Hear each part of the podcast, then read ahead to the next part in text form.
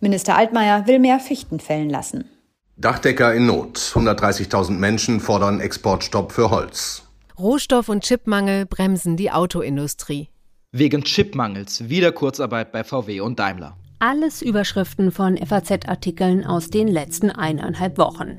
Aber solche Meldungen gibt's auch.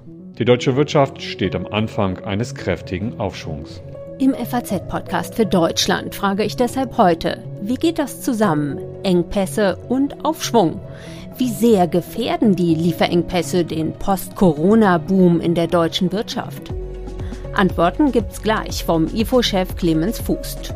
Wir rollen auch nochmal auf, was die Gründe für die Knappheit sind und ich schaue, wie wirkt sich der Mangel ganz konkret in einem Unternehmen aus.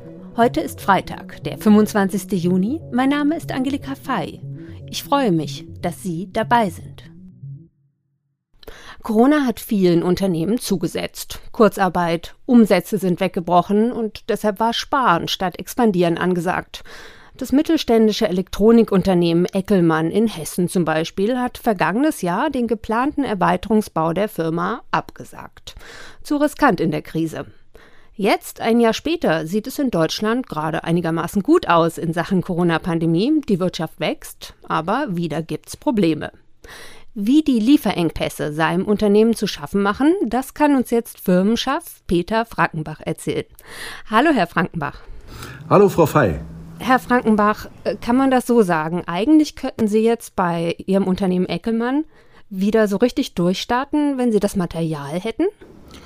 Das kann man genauso sagen, wie Sie es eben gesagt haben.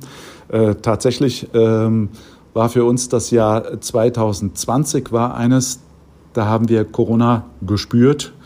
Äh, es hat eine Delle bei uns hinterlassen. Ende 2020 ging es dann schon wieder bergauf. Und äh, dieses, dieses Jahr 2021 lässt sich für uns auch gut an. Das heißt, wir haben hier eine Entwicklung, die sogar etwas über unseren Prognosen liegt. Das macht uns sehr zufrieden. Aber es ist tatsächlich so, wie Sie sagen, äh, wir haben im Moment eine Verknappung von Bauteilen, die verhindert, dass all das, was unsere Kunden bei uns bestellen, auch produziert werden kann. Was bestellen denn Ihre Kunden bei Ihnen? Also könnten Sie uns noch mal kurz beschreiben, was Ihr Unternehmen herstellt?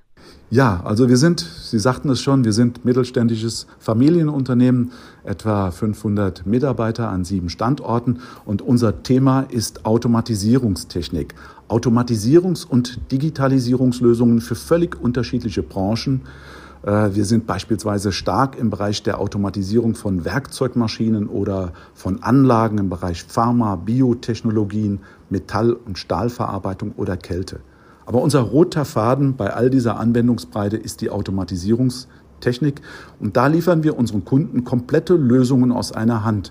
Das bedeutet also sowohl die komplette Rechnertechnik, die man braucht, also die Hardware, als auch die Software. Und vor diesem Hintergrund haben wir hier in Wiesbaden auch eine Produktion, in der wir die Steuerungshardware herstellen und komplette Schaltanlagen bauen. Und genau dieses Thema Produktion, das ist das, was uns im Moment ein bisschen Sorgen bereitet. Ja, und was ist da knapp bei Ihnen? Ich nehme mal an Halbleiterchips. Ja, es ist tatsächlich so. Also wir ähm, erleben im Moment äh, im Bereich der Bauteile äh, eine Knappheit. Äh, es sind manchmal sind es also klitzekleine elektronische Bauteile, also kleine Widerstände, Pfennigartikel, technisch nicht komplex, aber einfach auf dem Markt nicht zu haben. Und es sind oft Bauteile, die es in einer großen Variantenvielfalt gibt und von denen eine bestimmte Variante dann ausverkauft ist. Also es sind keineswegs jetzt nur komplexe, wichtige A-Teile. Natürlich auch das, auch Prozessoren. Und das Interessante und zum Verständnis des Problems Wichtige ist, es handelt sich um Bauteile, die in völlig unterschiedlichen Anwendungen und Branchen eingesetzt werden, also keineswegs nur in unserer Branche der Automatisierungstechnik. Wir haben beispielsweise festgestellt, dass wir ein Bauteil, einen Prozessor in einer Steuerung verwenden, der auch in Spielekonsolen eingesetzt wird, die teilweise momentan auch lange Lieferzeiten haben. Hm. Ja, über die Gründe, die dahinter stecken, dass es jetzt diese, diese Knappheit gibt, darüber spreche ich gleich noch mit meinem FAZ-Kollegen Niklas Saboi. Ähm, was mich interessieren würde, was machen Sie denn, um trotzdem noch an die Bauteile zu kommen, wenn es da jetzt auch so eine große Konkurrenz gibt?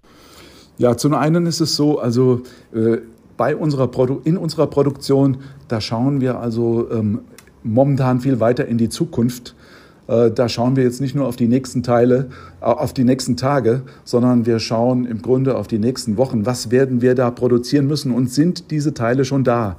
Und ähm, gegebenenfalls, also der Produktionsleiter geht dann direkt an den Einkauf und gegebenenfalls wird mit Vorlauf eskaliert. Das bedeutet also, Einmal ähm, unser Einkauf wird, ist angehalten, dann äh, die Teile äh, irgendwo anders auf dem Markt zu bekommen. Also üblicherweise ist die Aufgabe des Einkaufs ja, äh, Teile nur zu bestellen. Heute hat unser Einkauf eine äh, ganz andere Aufgabenstellung noch. Er muss erstmal Lieferanten suchen gehen, die die Teile überhaupt haben. Und wie machen Sie das? Also im Grunde ist es, äh, ist es die eigenen Kontakte, ist es abklappern und und es ist ein Stück Hoffnung dabei, dass man einen Kontakt dabei hat, der dieses Teil dann hat. Wir versuchen natürlich auch unsere äh, unsere Kunden mit einzuspannen, äh, die auch ein großes Interesse daran haben, dass wir, dass wir lieferfähig sind. Und wir erleben da, dass, und, und unsere Kunden sind oft Konzerne, die dann also auch über größere Einkaufsabteilungen verfügen und die uns da behilflich sind. Also ein, wir hatten einen Fall, da hat einer in sein Ersatzteillager gegriffen und hat uns Teile gegeben, damit wir hier weiterbauen können für ihn. Und irgendwann, wenn wir das Teil wieder haben können, dann äh, geben wir es ihm auch zurück. Und Sie haben es gerade schon gesagt, die Aufgabe des Einkaufes, bei Ihnen ist es eigentlich einfach nur zu bestellen und äh, jetzt ist es quasi die Jagd. Ähm, wie hat sich denn, wie muss man sich das im Zeitaufwand vorstellen? Also ähm, wie viel Zeit haben Menschen in ihrem Unternehmen im Einkauf normalerweise mit diesen Bestellvorgängen verbracht und wie viel Zeit ist es jetzt gerade? Also man kann sagen, die Zeit ist exorbitant hochgegangen. Äh, das drückt sich auch darin aus, dass wir den Einkauf im Moment personell um etwa 30 Prozent verstärkt haben. Es gibt natürlich Teile, die noch normal zu haben sind und die man auch normal nur bestellen kann. Aber diese Ausnahmen, also diese, äh, diese Fehlteile, ähm, wenn wir es mit denen zu tun haben, dann wird aus einer Stunde, dann werden da auch mal zwei Tage. Und wie wirkt sich dann jetzt ähm, aus, also äh, auf Ihre Produktion? Wie muss ich mir das vorstellen? Ja, unsere Produktion, äh, Sie, Sie müssen sich vorstellen, unsere Produktion, da ähm, stellen wir ähm, Platinen her mit Halbleitern. Um, das sind also, das ist das, wenn man mal in irgendeinen Fernseher hineingeschaut hat. Also da sieht man das, äh, wenn man die Rückwand abnimmt. Äh, und wenn Sie also ähm, solche äh, Platinen bestücken, und wir haben hier eine Produktion mit, einem, mit einer solchen Bestückungsstraße, äh, dann müssen alle Teile in diesem Bestückungsprozess müssen da, müssen da sein. Wenn Ihnen ein Teil fehlt, dann können Sie im Grunde diesen Prozess nicht durchführen. Für unsere Produktion heißt das, äh, hochflexibel sein. Das müssen die ohnehin schon bei uns, weil wir auch mit kleineren Chargen arbeiten. Aber in der aktuellen Zeit ist es so, dass also die Planung für die Produktion also etwas sehr, sehr Volatiles ist. Und äh, hier ist auch unser Produktionsleiter gefragt, dass er dafür sorgt, dass wir immer ausgelastet sind. Was also bei uns nicht geht, ist irgendwie etwas Halbfertiges vorproduzieren alles oder nichts, könnte man sagen, an dieser Stelle. Mhm. Und wie sehr hemmt denn jetzt dieser Materialmangel bei Ihnen den Aufschwung? Also wie würden Sie das vielleicht in Prozent äh, oder vielleicht kann man es ja auch in Umsatz ausdrücken, angeben? Ja, man kann es also durchaus in Umsatz ausdrücken. Also im, sagen wir, im eingeschwungenen normalen Zustand ist es so, dass der Auftragseingang in etwa dem Umsatz entspricht oder so etwas hinterher eilt. Ähm, momentan haben wir äh, Bereiche im Haus, es betrifft nicht alle Bereiche, ähm, wo der Umsatz also in einer Größenordnung von äh, 10, 20 Prozent hinterherhinkt. Wir sind im Moment, glauben wir, dass wir das noch aufholen können, aber tatsächlich ähm, ist es so, dass geht zurück auf fehlende Bauteile. Ja, Sie haben gerade gesagt, Sie hoffen, dass Sie es noch aufholen können. Also ist denn ein Ende der Misere in Sicht? Im Moment sehen wir es nicht. Also im Moment ist es so, dass wir, ähm, dass unser Auftragseingang übrigens äh, gut bleibt, aber tatsächlich haben wir äh, den Engpass, der besteht. Also was wir momentan erleben, ist sogar eine, äh, eine höhere Unwägbarkeit. Also wir erleben, dass die Hersteller oder beziehungsweise Broker, die Händler, dass die sich auf die sichere Seite legen mit Lieferterminen, also etwas, was wir sonst in zwei Wochen bekommen haben. Das wird heute für 50 Wochen angekündigt. Was ihnen aber wieder passieren kann, ja, es ist richtig, also richtig massiv. Was ihnen dann aber wiederum passieren kann, ist, dass sie es in vier oder fünf Wochen doch bekommen. Also die Unwägbarkeiten nehmen zu. Wir erleben momentan keine Verbesserung der Situation. Ja, dann kann ich Ihnen und vor allen Dingen Ihrem Team im Einkauf äh, nur gute Nerven wünschen. Herr Frankenbach, vielen Dank für das Gespräch. Ja, gerne, gerne geschehen. Ich danke Ihnen. Wir haben es eben gehört. Bauteile in der Elektronik sind knapp. Ebenso aber auch Kunststoffprodukte, wie zum Beispiel in der Fassadendämmung. Und bei Holz und Chemikalien sieht es auch nicht besser aus. Wer weshalb betroffen ist, das kann ich jetzt mit unserem Wirtschaftsredakteur Niklas Sabui klären. Er ist bei der FAZ unter anderem zuständig für Konjunkturberichterstattung und sitzt jetzt hier bei mir im Studio. Hallo Niklas. Ja, hallo. Niklas, ein bisschen was habe ich ja gerade schon aufgezählt, aber was würdest du sagen, wo gibt es gerade die schlimmsten Engpässe? Grundsätzlich wirklich bei vielen Vorprodukten, Rohstoffen, bei einigen ganz besonders. Chips, Halbleiter, schon ungefähr seit jetzt äh, mehr als einem halben Jahr. Kunststoffe, Stahl, Holz zuletzt auch. Da hat sich die Lage etwas entspannt, aber wir können wirklich sagen, es ist branchenübergreifend festzustellen, dass Unternehmen Schwierigkeiten haben, sich mit Vorprodukten und Rohstoffen einzudecken. Woran liegt das? Ja, leider ist es in der Konjunktur, in der Wirtschaft nicht immer und meistens nicht so ganz einfach, äh, den einen Grund herauszufinden. Es ist ganz klar, die Corona-Krise letztes Jahr war eine Zäsur. Also was wir da erlebt haben, dass wirklich synchron weltweit die Wirtschaft heruntergefahren wurde, das hat es in dieser Form nicht gegeben zuvor. Das hat es in der Finanzkrise 2008 nicht gegeben und äh, die Jahre danach sowieso auch nicht. Also wir hatten wirklich synchron einen Wirtschaftseinbruch und dann aber eine Entwicklung, die doch einige Prognosen überholt hat. Es ging nämlich ab dem Frühsommer äh, in der Industrie, in der Bauwirtschaft doch wieder rapide nach oben. Die Wirtschaft hat sich erholt und zwar nicht nur in China, das ja schon bekanntlich äh, früh, schnell aus der Corona-Krise gekommen ist, sondern in Amerika und eben auch in Europa. Die Industrie ist auch seit dem letzten Sommer deutlich auf Wachstumskurs, da geht es nach oben und das ging einfach teilweise viel zu schnell. Und China und die USA sind aber ein bisschen schneller dran, oder? Das ist zumindest das, was ich jetzt gelesen habe, dass gerade bei den Baustoffen, äh, Holz und so weiter, die es einfach geschafft haben, weil sie ein bisschen früher dran waren, weil das eben doch nicht synchron war, wie das Wachstum wieder eingesetzt hat, dass die da jetzt einen kleinen Vorteil haben. Kann man das so sagen? Das würde ich jetzt nicht so ganz unterschreiben. Wir müssen ja in Deutschland wirklich differenzieren. Die Industrie, die hat seit dem letzten Sommer eine Erholung hingelegt, die wirklich weitgehend unbeschadet auch äh, vonstatten gelaufen ist, von, von, der, von dem Lockdown, von dem, was wir hier im Herbst, im Winter alles erlebt haben. Das hat die Industrie beeinträchtigt, ganz klar, aber wirklich nicht stark beeinträchtigt. Die Industrie blieb auch weiter auf Erholungskurs seit dem letzten Sommer. Das, was wir hier erlebt haben an Einbruch äh, im Einzelhandel, am Einbruch in der Tourismusindustrie, äh, im, im, Gastgewerbe, das hat die Industrie wirklich weitgehend unbehelligt gelassen. Hm, okay.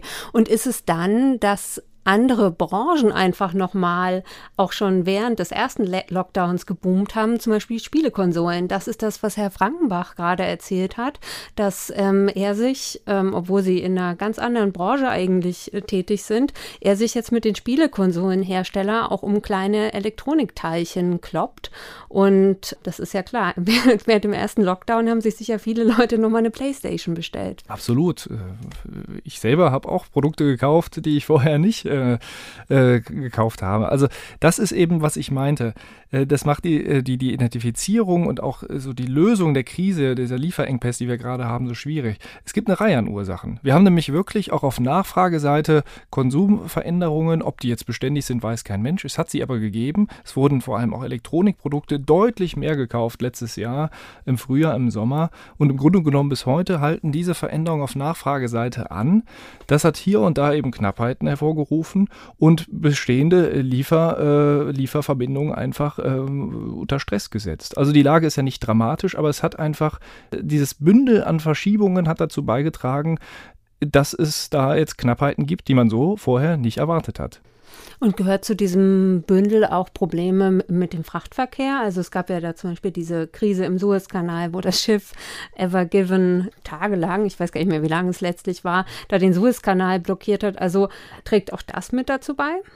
Selbstverständlich. Also dafür muss man nicht Ökonom sein, äh, dass, dass wenn auf so einer Aorta des, des Welthandels, wenn da ein Schiff quer liegt, dass es da Probleme gibt, dass sich da was staut. Also ganz klar, nur wir müssen uns klar machen, das passierte zu einem Zeitpunkt, wo die Lage schon angespannt war, sehr angespannt war. Das heißt, das kam noch on top. So, und jetzt vor kurzem hatten wir auch ein weiteren Vorfall, der auch nach wie vor äh, anhält, im, Chinese, im vier, viertgrößten Containerhafen der Welt in Yanxian. Die Kieler Ökonomen haben errechnet, dass da in den letzten vier Wochen nur 40 Prozent der üblichen Menge verschifft wurde. Das heißt, der viertgrößte Containerhafen der Welt fährt momentan auf Sparflamme. Das in dieser angespannten Situation, wo wir Suez schon haben, wo wir eben seit letztem Jahr schon eine angespannte Situation haben. Also, dass solche Containerstaus, dass solche Probleme im äh, Frachtverkehr noch obendrauf kommen, das kann man sich ausmalen, ist für viele Unternehmen hochproblematisch. Und was ist jetzt bei diesem chinesischen Containerhafen das Problem? Der ist groß, der ist bedeutsam. Von dort aus wird in die ganze Welt verschifft. China ist bekanntlich in vielen Teilen die Produktion, die Werkbank der Welt. Manchmal denkt man ja so, was kümmert mich der Containerhafen? Wir sehen ja draußen Lastwagen auf Autobahnen. Wir sehen hier und da Logistik. Das ist uns schon bewusst, dass unser, unsere Arbeitsteilung dazu führt, dass, dass Produkte von A nach B verschifft werden und wir nur einen geringen Teil hier selber anbauen, selber produzieren. Aber wir müssen uns klar machen, Schätzungen gehen davon aus, dass weltweit 80 Prozent der Produkte, die wir beziehen, irgendwo vorher über die Weltmeere verschifft wurden. Das heißt wirklich ein Großteil dessen, was wir Tag ein, Tag aus konsumieren, was hier in den Werkhallen gebraucht wird, was hier in der Dienstleistungswirtschaft gebraucht wird, hat vorher irgendwo seinen Ursprung auf der, in der Weltwirtschaft. Mm, und wie wirkt sich das jetzt bei mir als Kundin zum Beispiel aus? Ja, also zum Beispiel bei Fernseher, Küchengeräte, Laptops, werden da Produkte auch für Kunden knapp oder teurer? Ja, also das, dass sie knapp sind, äh, das kann man definitiv sagen, schon seit einigen Monaten, je nachdem, was sie so kaufen. Unterhaltungselektronik äh, fiel ja schon als Beispiel. Das ist definitiv was, wo man teilweise lange warten muss. Äh, es ist aber auch schon hier und dabei. Ich hatte das zum Beispiel bei Ersatzteilen für mein, für mein Rennrad, dass da einzelne äh, Komponenten äh, wirklich ein paar Wochen gebraucht haben, bis die zu mir nach Hause geliefert werden konnten. Wo man normalerweise von ein paar Tagen ausgeht. Elektroindustrie, haben wir eben schon eindrücklich gehört, äh, ist definitiv eine der hauptbetroffenen äh, Branchen. Und es gibt schon Mutmaßungen, dass sich das Ganze auch schon auf den Weihnachtshandel auswirken kann, äh, weil wir da einfach auch äh, im, im, Welthandel mit großen Vorlaufzeiten operieren und irgendwo da ein, ein, paar Sandkörner im Getriebe dazu führen können, dass es auf Monate Probleme gibt. Wie gesagt, die Lage, ich würde sie nicht dramatisch nennen, gesamtwirtschaftlich ist sie nicht dramatisch, aber sie ist doch ungemütlich. Okay, also Weihnachtsgeschenke sollte man dann vielleicht jetzt schon bestellen. Der Rat ist ja eh nie ganz verkehrt, damit nicht erst am 22. Dezember anzufangen. Ich halte mich selber nicht dran, aber ähm, früh, früh, möglich, äh, so früh wie möglich, das hilft, ja. Und ganz besonders betroffen ist ja auch die Baubranche, also größere Bauprojekte und ja, aber sicher auch private Häuslebauer. Wie wirkt sich das da aus? Ganz konkret dass Handwerker sagen, sie würden gerne, sie können aber nicht. Die Auftragsbücher äh, im Baugewerbe sind voll, auch in der Industrie. Branchenübergreifend wohl bemerkt immer, es gibt immer Ausnahmen. In einigen Branchen läuft es nach wie vor schlecht, das müssen wir dazu sagen.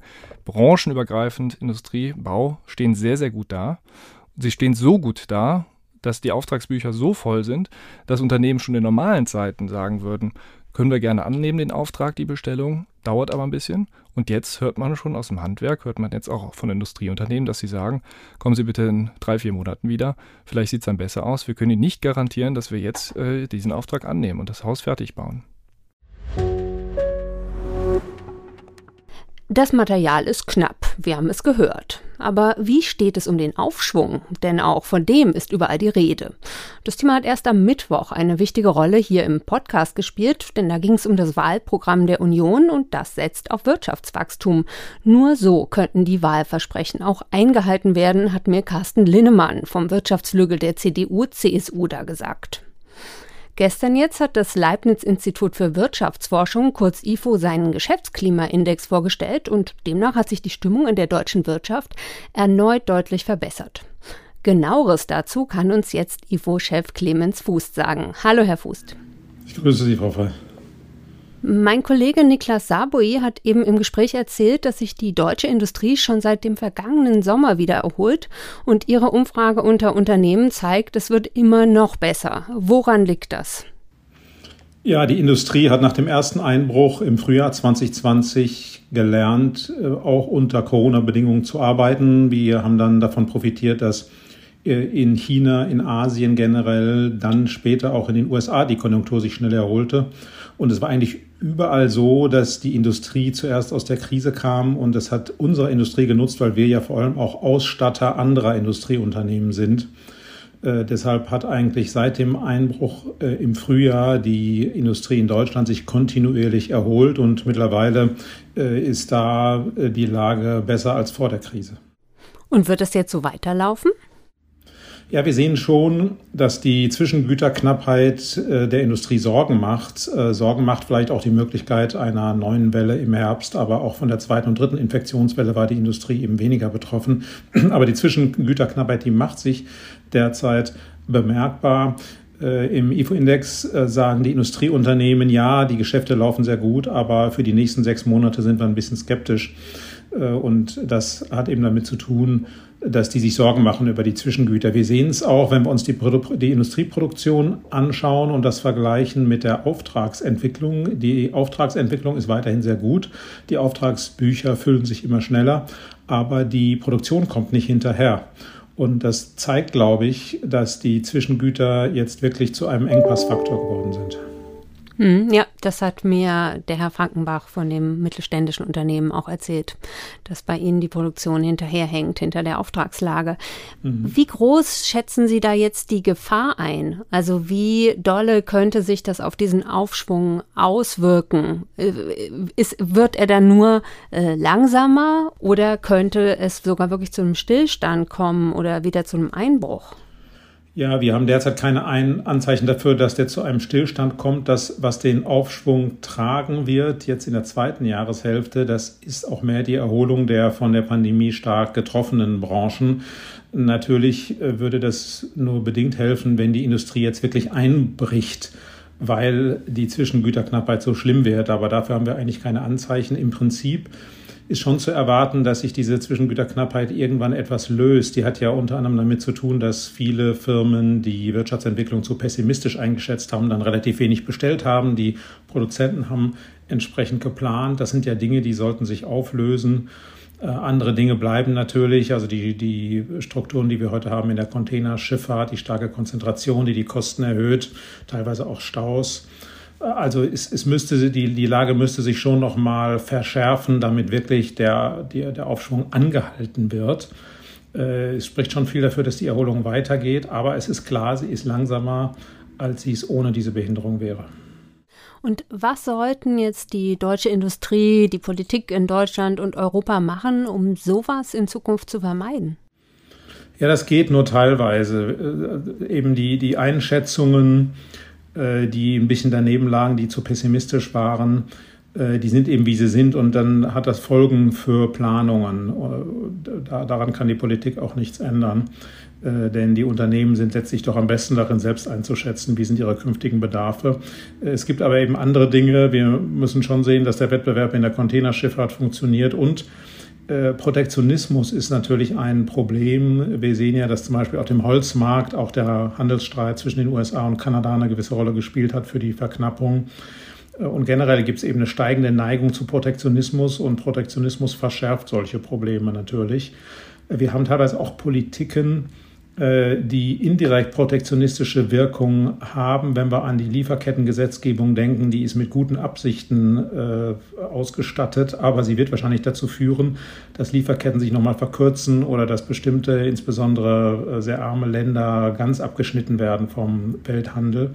Äh, dadurch ähm, wird es weniger Lieferketten geben äh, und größere Risiken für Unterbrechungen. Also wir brauchen vielfältige Lieferketten und Möglichkeiten der Unternehmen, Lieferengpässe, ähm, äh, sich auf Lieferengpässe vorzubereiten, indem man eben viele Lieferanten hat und Politiken wie Protektionismus oder auch äh, eine Lieferkettengesetzgebung, die schwächere Unternehmen aus schwächeren Ländern eher abschneidet, die verschärfen das Problem. Das sollte, also die Politik sollte vor allem das Ziel verfolgen, die Lage nicht zu verschlimmern.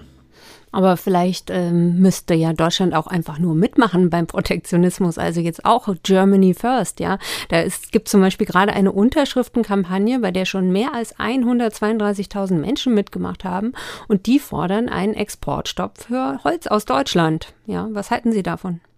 Ja, das ist Quatsch. Das, solche Politiken können hier allenfalls ganz kurzfristig in sehr starken Notlagen helfen. Aber wenn Deutschland sich jetzt auch noch auf diesen Weg des Protektionismus macht, dann wird das ja alles nur noch schlimmer. Man muss, glaube ich, unterscheiden zwischen akuten Notsituationen, in denen eben mal ein Gut fehlt, das extrem wichtig ist, wie beispielsweise Masken oder Beatmungsgeräte, als die Pandemie ausbrach. Äh, in, in solchen extremen Situationen kann es auch mal sinnvoll sein, Exportverbote auszusprechen, vielleicht sogar bei Impfungen, äh, auch wenn das egoistisch ist. Aber diese Probleme hier lösen wir so nicht, sondern wir müssen im Gegenteil zusehen, dass unsere Bezugsquellen, zum Beispiel für Holz, eben vielfältig sind, stark diversifiziert sind. Dann äh, versichern wir uns auf Dauer auch gegen Probleme. Man darf ja auch nicht vergessen, eine Krise kann auch die lokale Produktion treffen. Und wenn man eben nur lokale Lieferanten hat, dann äh, hat man dann auch große Probleme. Also wir müssen diversifizieren, wir brauchen also mehr Globalisierung, äh, nicht weniger, um diesen Problemen entgegenzutreten. Ja, aber ich will noch mal weiter in diese Kerbe hauen, ja. Also denn der Welthandel ist ja unheimlich verflochten. Auch das hat uns mein Kollege Niklas Saboi erklärt, ja. Also wie viele Güter inzwischen über mit Containerschiffen über die Weltmeere transportiert werden, ja. Man könnte es ja auch so sehen, zu sagen, die Konsequenz aus dem aktuellen Materialmangel müsste sein, dass wieder mehr Vorprodukte in Europa hergestellt werden sollten. Nee, das ist nicht so, denn die werden ja teurer dadurch und es ist ja überhaupt nicht gewährleistet, wenn dann irgendwo auf der. Gut, aber gerade werden sie auch teurer, weil sie einfach so knapp sind, ja? Genau, aber die, die, die werden, dann kommt noch ein weiterer Verteuerungsfaktor hinzu, nämlich der Verteuerungsfaktor, dass man nicht Güter dort produziert, wo sie am günstigsten hergestellt werden, sondern eben woanders. Das heißt, es kommt ein weiterer Faktor hinzu, der Preise in die Höhe treibt. Und das können wir eigentlich nicht gebrauchen. Wir, wir brauchen eine stärkere Diversifizierung und nicht äh, jetzt das Nachhauseholen der Produktion. Äh, das würde die Sache nur verschlimmern. Hm, dann möchte ich nochmal auf das Holz zurückkommen. Ja, denn wir haben ja eigentlich in Deutschland ähm, Holz und äh, auch genug Holz, so äh, stellt sich mir das zumindest dar. Aber es wird eben exportiert und dann fehlt es hier vor Ort. Und ja, sagen Sie jetzt Diversifizierung, also das heißt, das deutsche Holz soll exportiert werden und dafür wird es wieder woanders importiert. Ähm, nicht, dass ich jetzt hinter dieser Petition stehe, aber dass Menschen da ins Nachdenken kommen, kann man ja schon verstehen. Ja, das ist richtig. Wir sind natürlich äh, Teil des Weltmarktes und wenn irgendwo Knappheiten entstehen, dann wirkt sich das weltweit aus, auch bei uns. Aber wir dürfen bitte nicht vergessen, wir haben ja uns in den letzten Monaten, wie wir gerade besprochen haben, nur wirtschaftlich erholen können, weil wir eben exportieren konnten, äh, unsere Güter in andere Länder bringen konnten. Das heißt, diese Verflechtung äh, hilft uns auch in Krisensituationen. Also Fluch und Segen zugleich. Äh, genau, es ist Fluch und Segen zugleich, aber klar, wenn Güter knapper werden, dann äh, erreicht das auch uns. Nur Abschottung der Märkte äh, kostet eben so viel oder umgekehrt die, die Arbeitsteilung, die internationale Arbeitsteilung, das ist die Grundlage unseres Wohlstands. Es gibt kein Industrieland, das vergleichbar ist und so sehr von der internationalen Arbeitsteilung vom Export und Import lebt wie Deutschland. Wenn wir uns jetzt abschotten, zerstören wir diesen Wohlstand. Ähm, äh, da, vielleicht haben wir dann geringere Preisschwankungen, aber wir würden das bezahlen mit einem dauerhaft niedrigeren Wohlstandsniveau und das kann nicht das Ziel sein. Ein klares Statement haben wir vom IFO-Chef Clemens Fußt gerade gehört. Für Diversifizierung der Märkte und gegen Protektionismus. Und ein bisschen Entwarnung gab es auch von ihm. Die Materialknappheit wirkt sich zwar auf den Wirtschaftsaufschwung aus, aber eben nur bremsend. Ein Stillstand ist nicht in Sicht. Ihre Weihnachtsgeschenke sollten Sie aber vielleicht trotzdem dieses Jahr früher bestellen als sonst.